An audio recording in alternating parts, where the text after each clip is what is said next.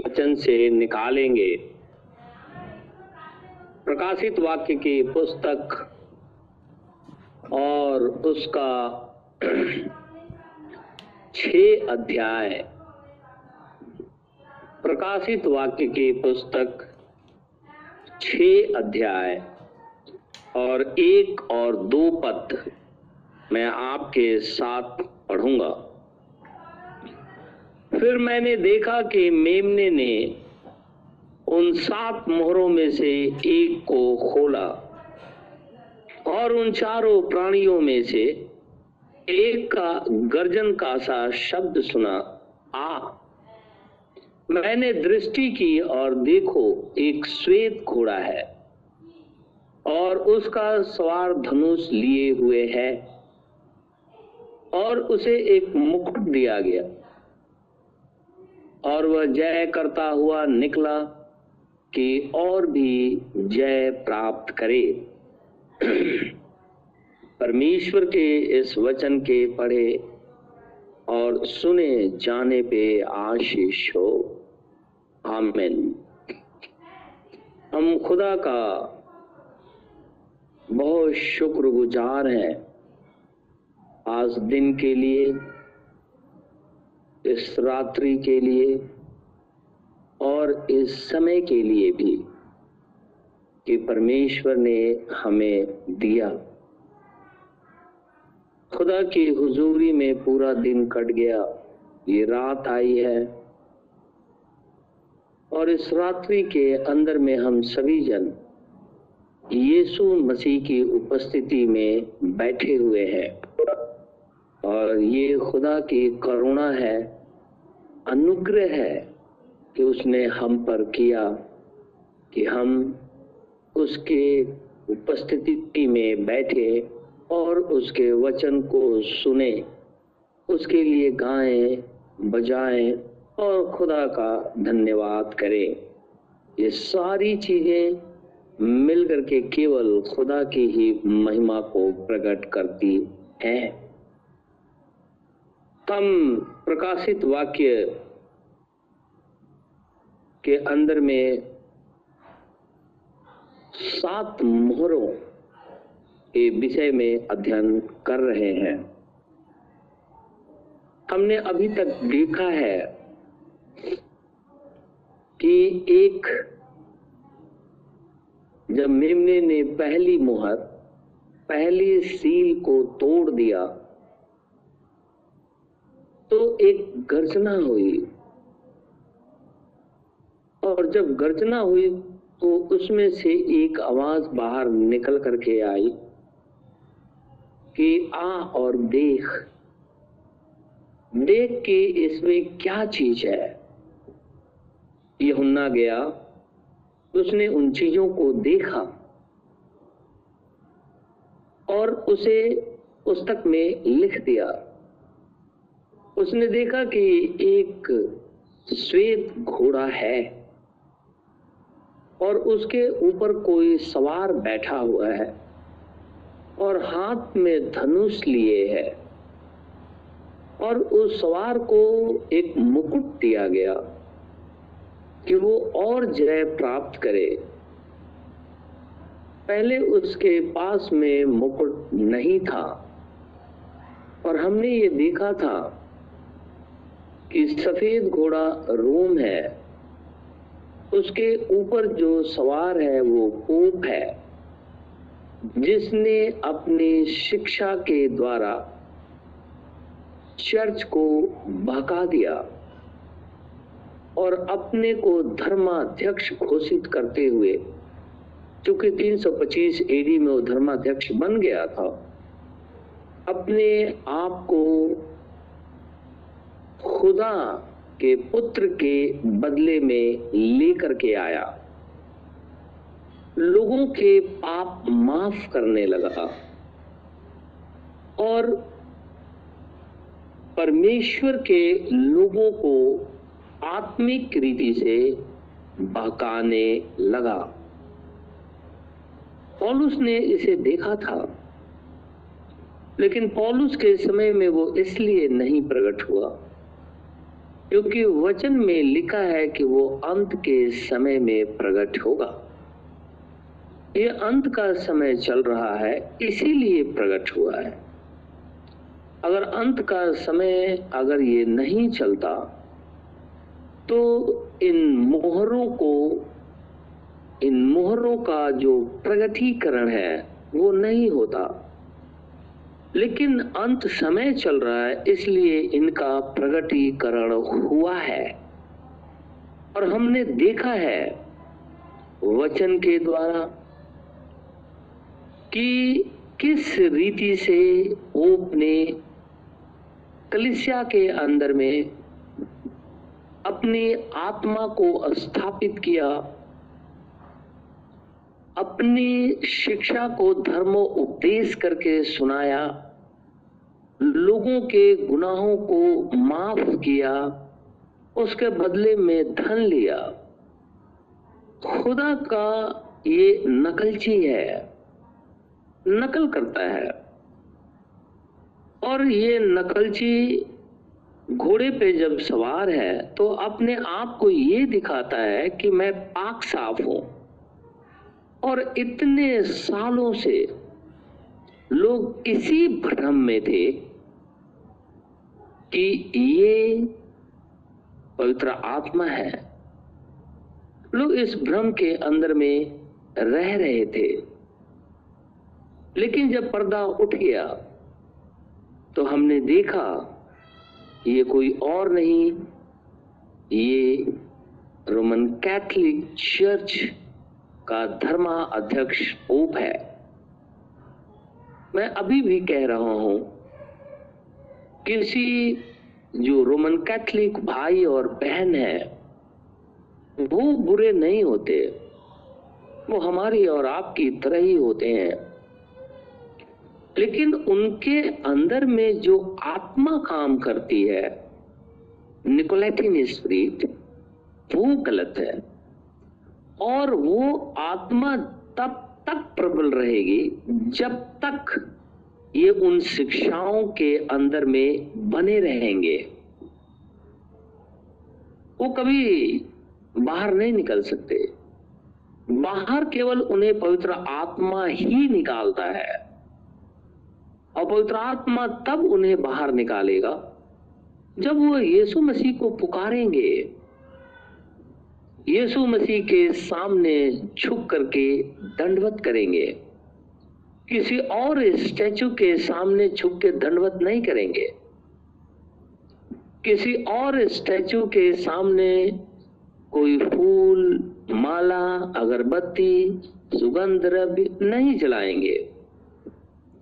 यीशु मसीह के जो क्रूस है, जो एक सिंबल है कि यीशु मसीह सलीब पे मारा गया उसके सामने भी वो नहीं जलाएँगे और परमेश्वर को पुकारेंगे, निश्चित रीति से यीशु मसीह सुधी लेगा। और हमने देखा था कल कि किस रीति से जब यह आत्मा मनुष्यों के अंदर में समा जाती है तो वो धर्मियों को, खुदा के सेवकों को दर्शी को लोग मार डालते हैं और बाद में उनकी कब्रों को संवारते हैं और सवार करके उसके प्रति आस्था प्रकट करते हैं और ये दिखाने की कोशिश करते हैं कि वो सब कुछ ठीक है। लेकिन इस अंत के समय में परमेश्वर का वचन कहता है कि ये आत्मा जो है, जो चुने हुए लोग हैं, उनके ऊपर में भी प्रभाव डालती है और लिखा हो सके तो चुने हुए भी भरमा दिए जाएँ। परमेश्वर का वचन कहता है कि दानियल ने भी इसकी चतुराई दिखी है। दर्शन के द्वारा।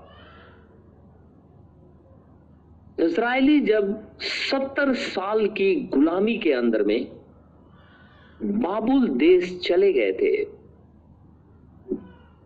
और जब समय नज़दीक आया, दानियल प्रार्थना कर रहा था और अपने पापों की क्षमा मांग रहा था। अपने पूर्वजों के पापों को याद करके कि किस रीति से उन्होंने परमेश्वर के विरोध में काम कर दिया, रो रहा था। परमेश्वर की दुहाई दे रहा था। खुदा के सामने हम्बल था।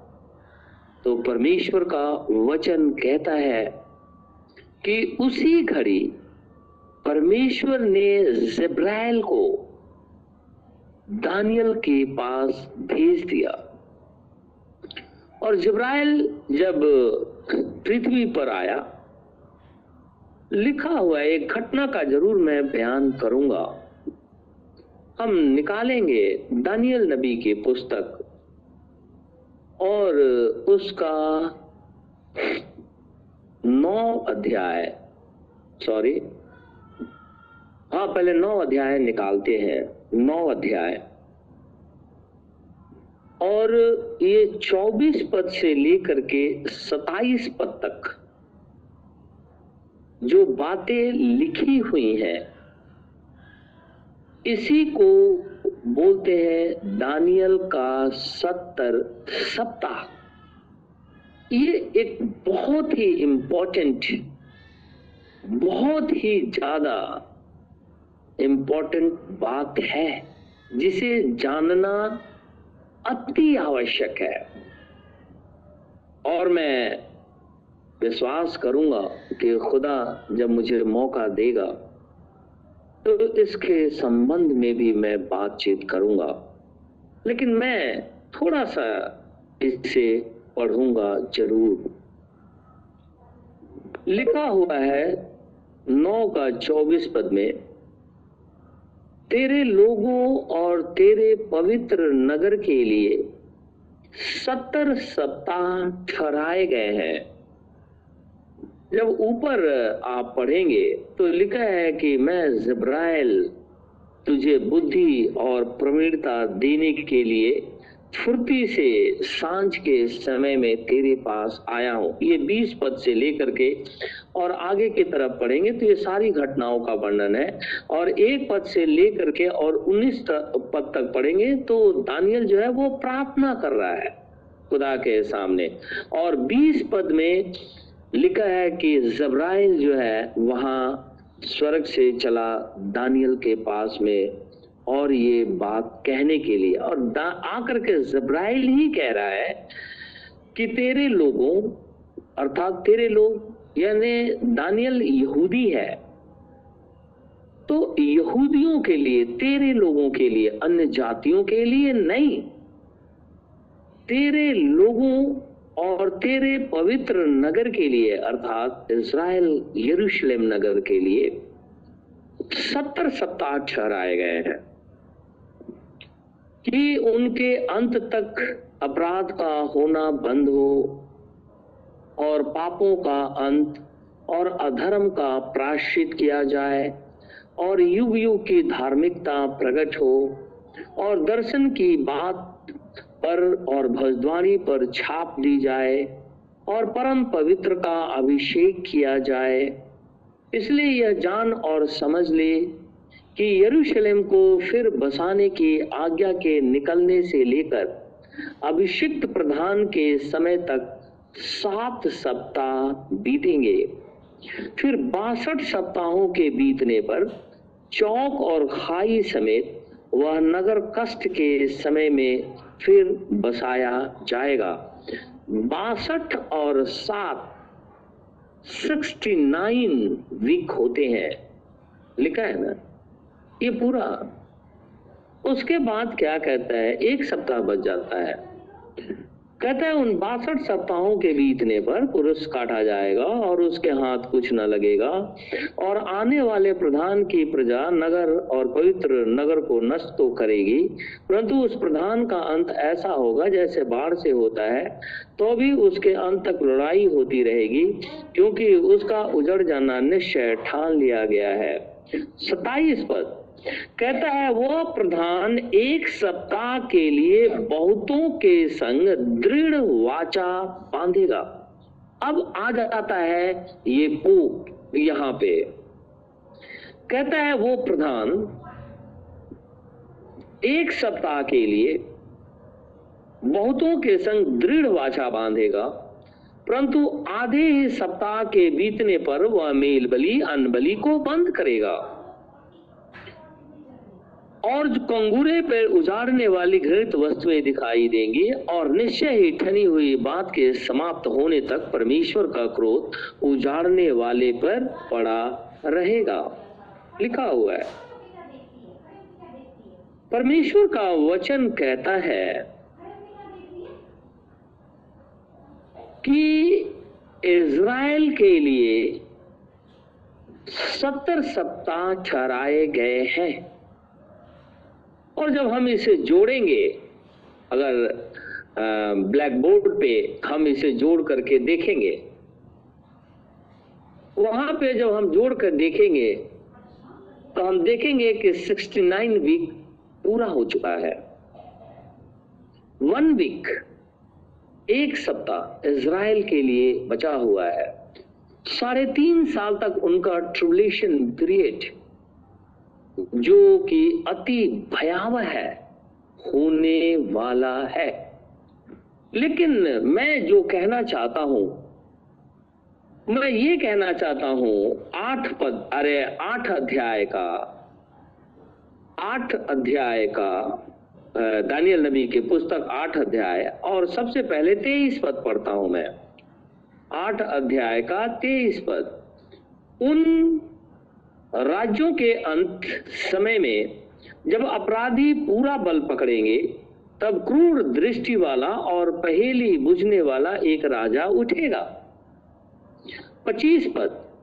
उसकी चतुराई के कारण उसका छल सफल होगा और वह मन में फूल कर निडर रहते हुए बहुत लोगों का नाश करेगा। वह सब हाकिमों के, हाकिम के विरोध भी खड़ा होगा। परंतु परंतु अंत को वह किसी के हाथ से बिना मार खाए टूट जाएगा। शैतान जो है, उसकी चतुराई जो है, वो सफल होगी, क्योंकि वो छल के द्वारा चतुराई करेगा। सफ़ेद घोड़े पे जो सवार है, वो एक छली स्प्रीट है। और वो छली स्प्रीट जो है, इतना प्रबल हो जाती है कि मनुष्य उसके छल और कपट को पहचान नहीं सकता। और उसे पाक साफ़ मान लेता है और उसकी शिक्षाओं को ग्रहण कर लेता है, जिससे खुदावंद खुदा को नफरत है। क्यों? इसलिए क्योंकि ये छली जो है इज़राइल को भी धोखा देगा। वो आधे सप्ताह के बीच में वाचा को तोड़ देगा। इज़राइल को भी धोखा देगा और इज़राइल के मध्य में उसकी पहले चतुराई सफल होगी, लेकिन बाद में वो नष्ट हो जाएगा। दानियल जब रो रो के विनती कर रहा था, अपने पापों से पश्चाताप कर रहा था, अपने पूर्वजों के पापों के प्राश्चित के लिए रो रहा था ये परमेश्वर के सामने माफ़ी मांग रहा था, चिल्ला रहा था, क्योंकि समय नज़दीक आ गया था और वो जान गया था कि यर्मिया नबी के द्वारा परमेश्वर ने कहा है कि सत्तर साल की गुलामी होगी बाबुल के अंदर में और सत्तर साल के बाद मैं तुम्हें छुड़ा करके ले आऊँगा। तो वो सत्तर सप्ताह तो अब पूरे सत्तर साल तो अब पूरे होने को है। अब खुदा हमारी सुधी लेगा। और फिर से हमें इज़राइल देश में लेकर के जाएगा।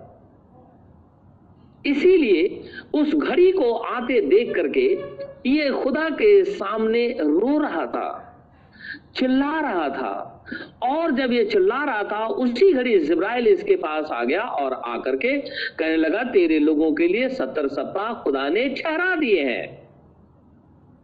आप जानते हैं, जैसे ही रैप्चर होगा, कितनी बार मैंने आपको बोला है, जैसे ही कलिसिया का स्वर्गारोहण होगा, वैसे ही प्रकाशित वाक्य 11 के अनुसार परमेश्वर का आत्मा इज़राइल के साथ बातचीत करने लगे और ये दानियल का जो आधे सप्ताह की बात है, वहाँ निकल करके बाहर आ जाएगी। ये जुड़ा हुआ है उसके संग। लिखा हुआ है, ये छली उनके साथ में भी धोखा देगा। और प्रकाशित वाक्य में लिखा हुआ है, जब कलिसिया रैप्चर के अंदर में होगी, स्वर्ग चली जाएगी तो ये छली जो सवार है सफ़ेद घोड़े पे, कहता है वो स्वर्ग में रहने वालों के विरुद्ध उल्टी बातें कहेगा। बुरा बोलेगा वो।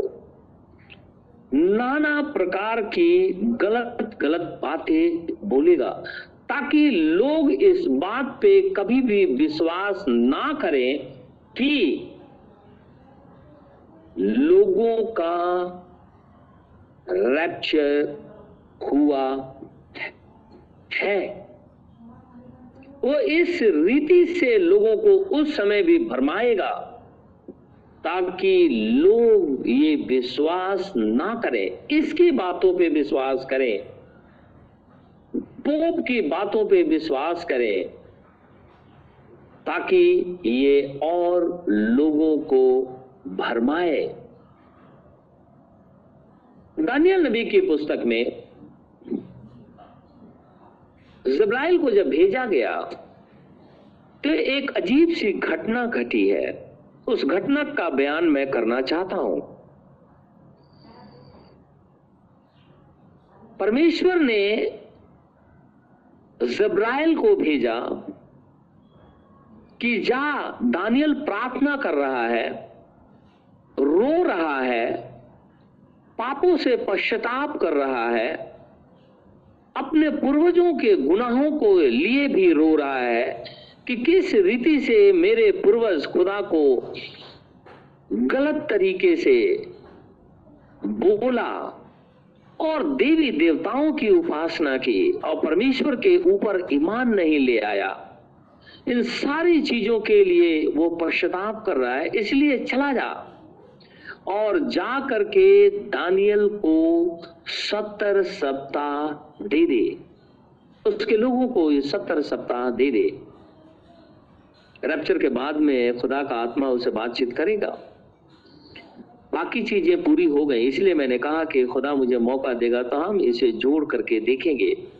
लेकिन जब दानियल सॉरी जब जब्राइल स्वर्ग से पृथ्वी पर दानियल के पास आने के लिए चला तो शैतान जो है उसे 21 दिन तक पृथ्वी पर आने नहीं दिया। उससे रोके रहा। देखिए कैसा कैसा खेल खेल रहा है।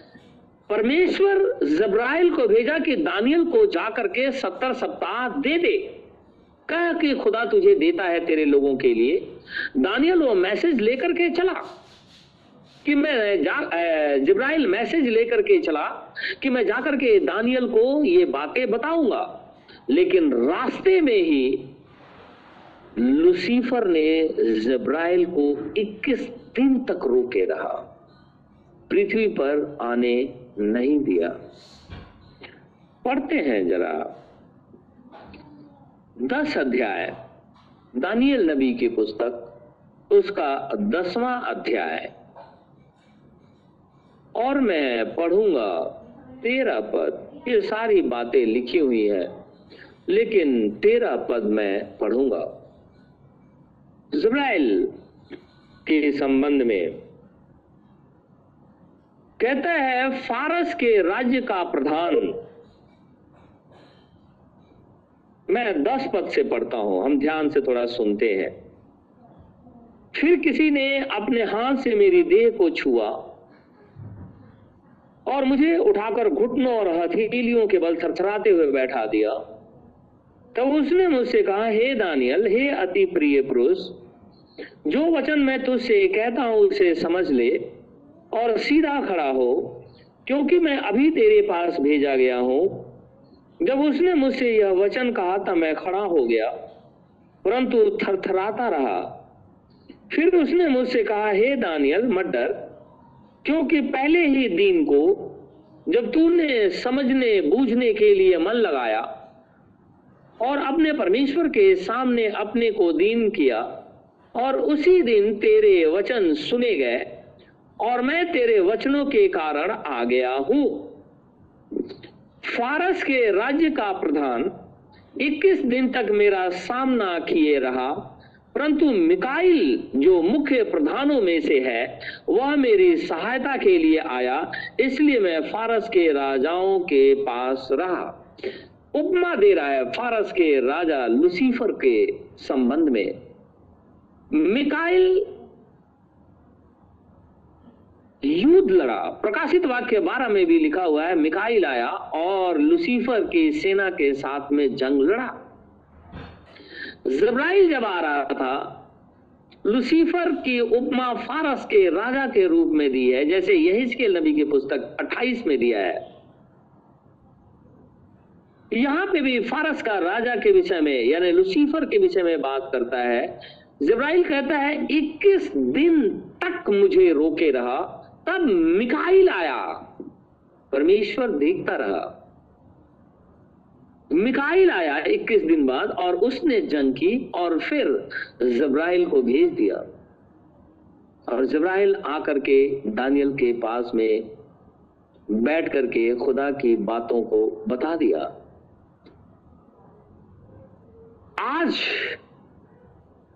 पवित्र आत्मा तो इसी पृथ्वी पर है, क्योंकि दुल्हा यही मौजूद है। आज जो हम बोलते हैं, जो कुछ भी प्रार्थना में खुदा से मांगते हैं, जो कुछ भी खुदाबंद खुदा के सामने रो गिड़गिड़ा करके मांगते हैं, उस प्रार्थना को शैतान रोकने की कोशिश करता है। जैसे जब्राइल को उसने रोक दिया था। यहाँ पे भी रोकने की कोशिश करता है कि हमारी प्रार्थना खुदा तक ना पहुँचे।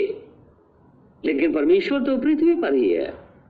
इसीलिए जैसे ही हम खुदा के सामने रोते और गिड़गिड़ाते हैं तो खुदा पृथ्वी पर है तो स्वर्गीय सेना भी यही मौजूद है, क्योंकि परमेश्वर यहीं पे है। क्योंकि दुल्हा तो आधी रात को आया है, धूम मची है। और जब दुल्हा आया है तो चूँकि वो दुल्हा है तो उसके साथ स्वर्गीय सेना भी है। और वो सारे यही पृथ्वी पे मौजूद है। शैतान रोकने की कोशिश करता है, लेकिन खुदा यही मौजूद है। हमारी प्रार्थना सीधे उसके पास पहुँच जाती है।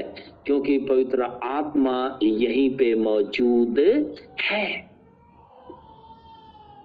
लेकिन दूसरी तरफ़ हम ये देखते हैं तो हम ये देखते हैं कि ये जो रोमन कैथोलिक चर्च का जो पोप है, वो कलिसिया को अपनी आत्मा से रोक देता है।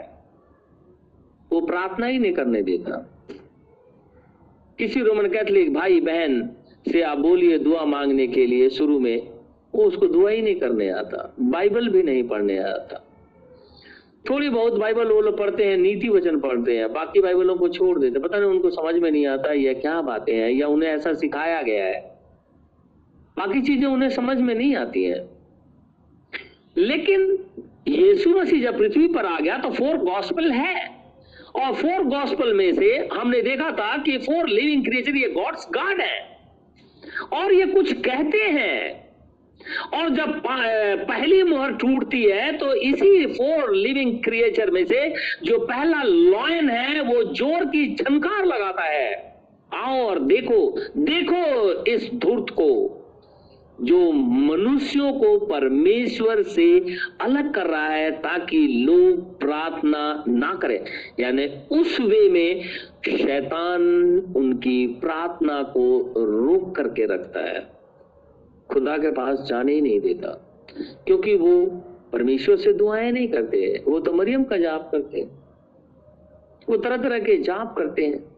और जो गुनगुने लोग हैं, उनकी भी दुआएँ खुदा तक जाती तो है, लेकिन बीच में सब कुछ गड़बड़ हो जाता है, क्योंकि बीच में लुसीफर खड़ा हो जाता है। तो आपको लगेगा कि पृथ्वी पर लुसीफर जो है, वो किस रीति से खड़ा और कैसे हो सकता है? और खुदा के लोगों को कैसे रोक सकता है? उसने जब्राइल को रोक दिया था। मिकाइल ने आकर के एक दिन बाद उसे लड़ा और तब जाकर के जब्राइल आकर के संदेश दिया है। बाइबल में लिखा हुआ है, जरा हम इसे ज़रूर पढ़ेंगे। अयूब की पुस्तक उसका नौ अध्याय।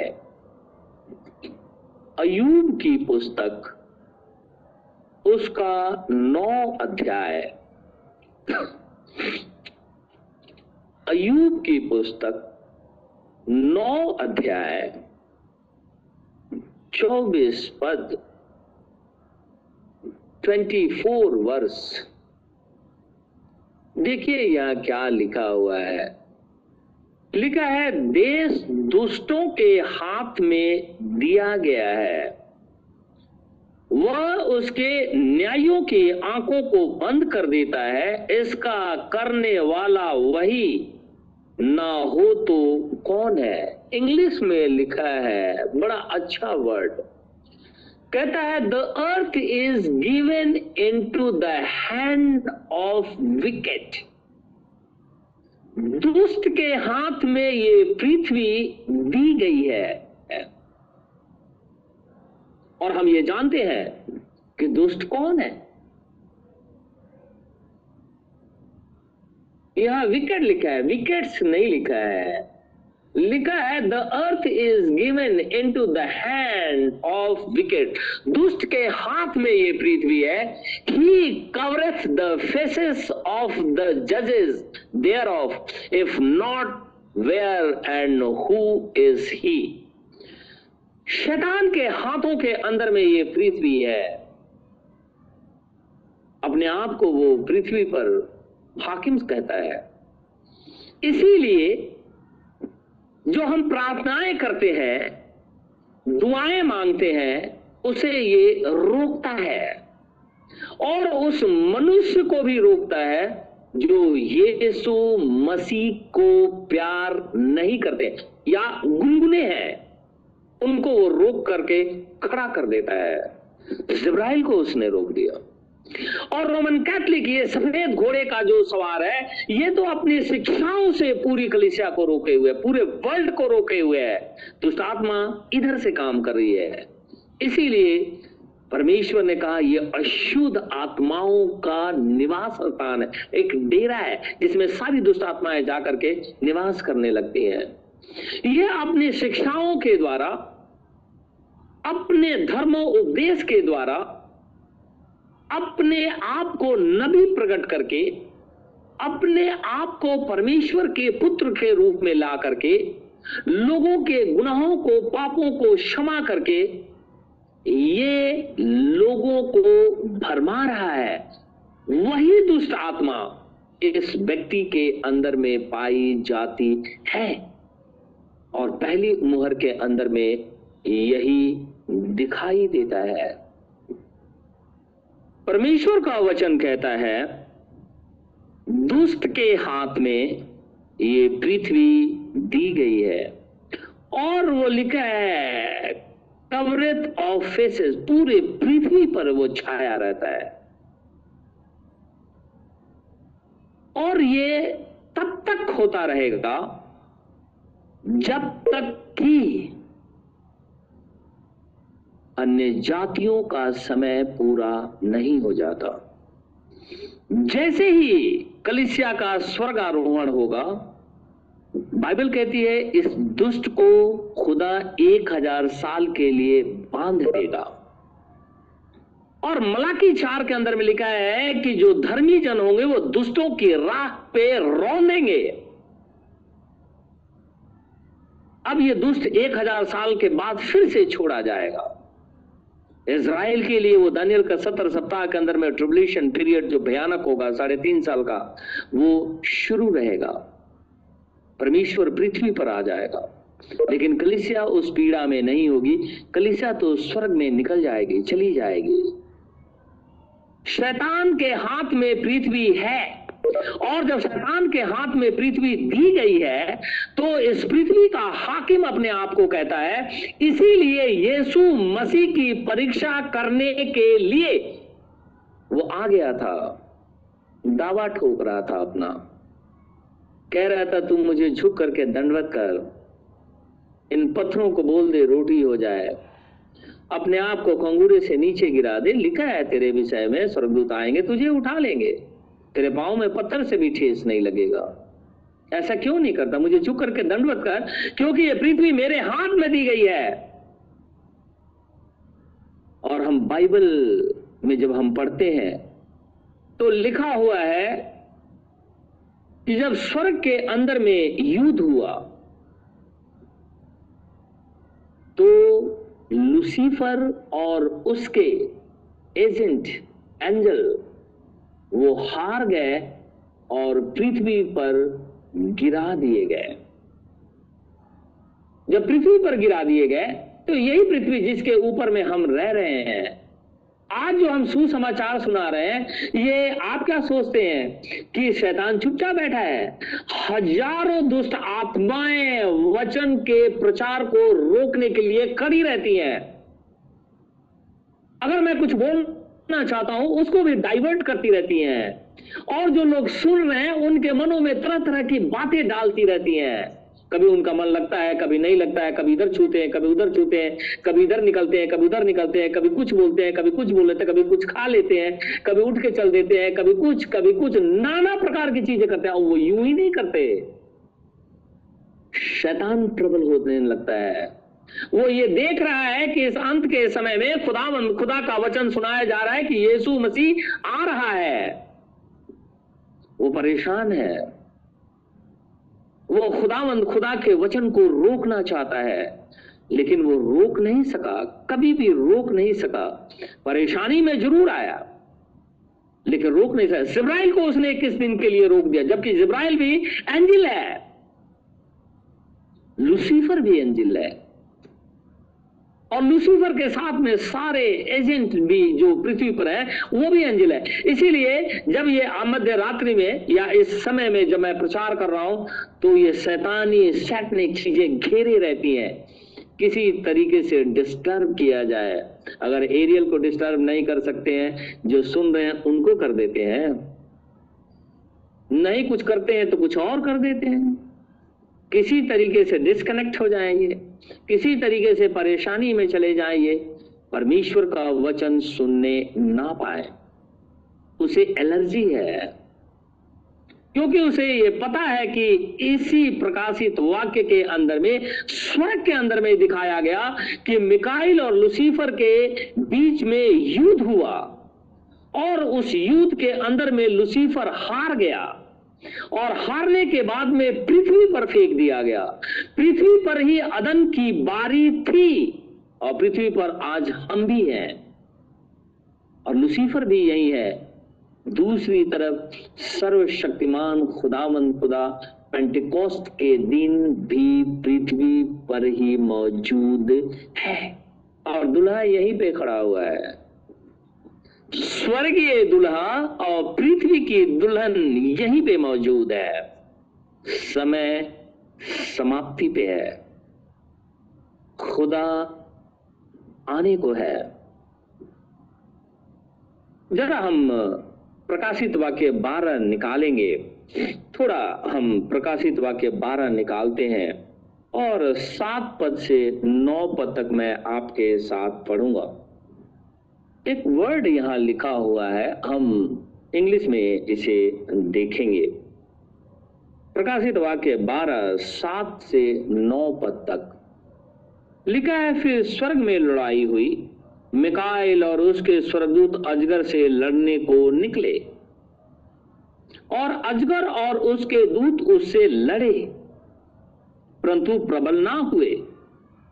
और स्वर्ग में उनके लिए फिर जगह ना रही। तब वह बड़ा अजगर, अर्थात वही पुराना सांप, जो इबलिस और शैतान कहलाता है और सारे संसार का भरमाने वाला है, पृथ्वी पर गिरा दिया गया। लिखा है ना? पृथ्वी पर गिरा दिया गया। इंग्लिश में लिखा है and the great dragon was cast out एक वर्ड है cast out That old serpent called the devil and Satan, which deceiveth the whole world, he was cast out into the earth, and his angels were cast out with him. दो word है Bible के अंदर में एक word है cast out एक word है cast down यहाँ पे लिखा है कास्ट आउट इसका क्या मीनिंग है? स्वर्ग के अंदर में जब लुसीफर के मन में घमंड आ गया यह स्केल 28 और यशाया नबी की पुस्तक चौदह अध्याय जब उसके मन के अंदर में घमंड आ गया, उसने सोचा कि परमेश्वर से भी ऊँचा मैं अपना सिंहासन लगाऊँगा, परमेश्वर के तुल्य हो जाऊँगा, और परमेश्वर से अधिक सामर्थ के काम करूँगा, खुदा से मैं ऊँचा रहूँगा, अपने सृष्टिकर्ता से भी ऊँचा रहूँगा। परमेश्वर कहता है, घमंड से चढ़ी हुई आँखें मुझे शोभा नहीं देती हैं। चाहे वो एंजल हो, चाहे वो मनुष्य हो, चाहे वो पोप हो, चाहे वो आर्क बिशप हो, चाहे वो बिशप हो, चाहे वो कोई भी क्यों ना हो, अगर घमंड से उसकी आँखें चढ़ी हुई हैं परमेश्वर में नहीं, अगर बाइबल कहती है घमंड करना है तो यीशु मसीह में करो। लेकिन यीशु मसीह के अलावा, उसकी आँखें अगर घमंड में चढ़ी हुई है तो ये खुदा को शोभा नहीं देती है। ये जो पहले मुहर का जो सवार है, इसकी आँखें घमंड से चढ़ी है, क्योंकि अपने आप को परमेश्वर का पुत्र कहता है और खुदा को कुछ भी नहीं जानता ये। क्योंकि ये तो खुद ही अपने आप को परमेश्वर का पुत्र कह के और लोगों के पापों को क्षमा करता है और लोग उसे झुक करके दंडवत करते हैं। हाथ में राजदंड लिए हुए रहता है। खुदा का वचन कहता है कि जब ये लुसीफर पृथ्वी पर गिरा दिया गया, कास्ट आउट कर दिया गया ये शाया नबी की पुस्तक में लिखा है चौदह बारह पद में, ओ Lucifer, son of the morning star, तू स्वर्ग से गिर गया है। ओ Lucifer, son of the morning star, ये शाया चौदह बारह पद में। तू कैसे गिर गया? तू तो मॉर्निंग स्टार था, सुबह का तारा था। पृथ्वी पर तू कैसे गिर गया? लिखा है कि जब वो पृथ्वी पर आ गया, पृथ्वी के लोगों को बहकाया, पृथ्वी उसके हाथों में दे दी गई, अपनी शिक्षाएँ प्रबल करने लगा तो लिखा हुआ है कि एक दिन की घटना ये घटी कि वो स्वर्ग में चला गया। कैसे? बाइबल में लिखा हुआ है अयूब की पुस्तक में लिखा है कि परमेश्वर ने शैतान से पूछा, तू कहाँ से आता है? वो कहने लगा मैं पृथ्वी पर से डोलता डालता आया हूँ। तो जब उसे गिरा दिया गया है तो वो स्वर्ग में कैसे चला गया? क्योंकि परमेश्वर ये बातें कहता है। जब उसे नीचे गिरा दिया गया तो वो स्वर्ग में कैसे चला गया? बाइबल में लिखा है, अभी हमने पढ़ा, उसे कास्ट आउट किया गया। अर्थात जिस पदवी पे ये छाने वाला करूप था मॉर्निंग स्टार उस पद से इसे नीचे गिरा दिया गया। अब वो मॉर्निंग स्टार नहीं है। लेकिन वो स्वर्ग में आता जाता है। अभी कास्ट आउट हो गया है। लेकिन एक ऐसा समय आने वाला है कि उसे स्वर्ग में भी जाने नहीं दिया जाएगा। और वो पृथ्वी पर देहधारी होगा। इसी सवार के अंदर में, इसी सवार के अंदर में वो देहधारी होगा। और जब वो देहधारी होगा तो अपने आप को ईश्वर घोषित करेगा। और दानियल के सत्तर सप्ताह में लिखा हुआ है कि आधे सप्ताह के बीच में वाचा को तोड़ देगा मेल बलि अन बलि को बंद करेगा, क्योंकि इज़राइल अपने यहोवा के लिए मेल बलि और अन बलि चढ़ाते हैं। कोई दूसरा नहीं चढ़ाता। उसको ये बंद कराएगा। उस स्थिति में वो आने वाला है। प्रभु, हम सबको आशीष और बरकत दे। आमिन। आइए हम प्रार्थना में जाएँगे, दुआ मांगेंगे। स्वर्ग और पृथ्वी के सृष्टि करता हमारे उद्धार करता प्रभु यीशु मसीह। हम तेरा धन्यवाद करते हैं, हम तेरी महिमा करते हैं, हम तुझे धन्य कहते हैं, हम तुझे पवित्र कहते हैं, क्योंकि अति पवित्र खुदा केवल तू ही है। तेरा नाम मुबारक हो। तू सर्व सामर्थी खुदाबंद खुदा है। तेरा नाम मुबारक हो। तू सारी पृथ्वी पर महान प्रभु परमेश्वर है। संपूर्ण ब्रह्मांड झुक करके तुझे दंडवत करता है। तू तारों को नाम ले लेकर के बुलाता है। खुदाया तेरा धन्यवाद हो, क्योंकि तेरे तुल्य कोई भी नहीं, एक भी नहीं, तेरी महिमा हमेशा तक बनी रहे। हे प्रभु, देखिए कोरोना वायरस पृथ्वी के ऊपर में फैल गया है। लोग मर रहे हैं। लेकिन हे प्रभु, तेरे बच्चे जिनको कोरोना वायरस अगर हुआ है तो तूने उनको बचाया है। इसके लिए भी तेरा धन्यवाद करता हूँ। और विनती करता हूँ प्रभु, कि जो हॉस्पिटल के अंदर में काम करते हैं, कहीं और नौकरी करने जाते हैं, या अपने रोज़गार के लिए घर से बाहर निकलते हैं, मैं चाहता हूँ हम सबके चारों तरफ़ अपने अग्नि में दूतों का पहरा लगा, ताकि ये महामारी हमारे शरीर को छूने ना पाए। इज़राइल के ऊपर में भी दया कर, यरूशलेम के शांति के लिए प्रार्थना करता हूँ। हे खुदा, हमारे देश के ऊपर रहम कर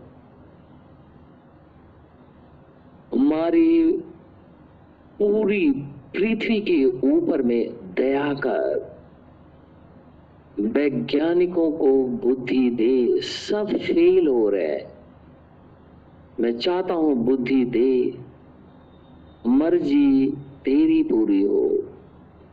प्रार्थना अपने उद्धार करता यीशु नासरी के नाम से माँगता हूँ इसे, इसी घड़ी बुरा कर।